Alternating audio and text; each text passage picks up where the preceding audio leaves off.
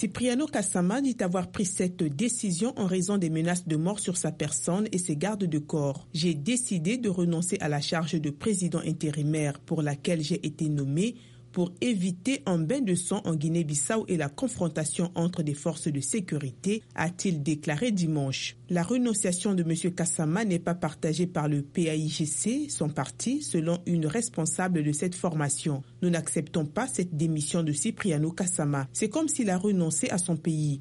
Pour nous, le combat continue, a déclaré dimanche à la presse la ministre de l'administration territoriale et deuxième vice-président du PAIGC, Maria Odette, sans plus de précision. La Guinée-Bissau avait depuis vendredi deux présidents rivaux, une situation née de la confrontation toujours en cours entre les deux candidats au second tour de la présidentielle du 29 décembre. Le candidat de PAIGC, l'ex-premier ministre Domingos Simoes Pereira, conteste toujours la victoire à la présidentielle attribuée par la commission électorale à un autre ex-premier ministre, l'opposant Omaro Sissoko Mbalo.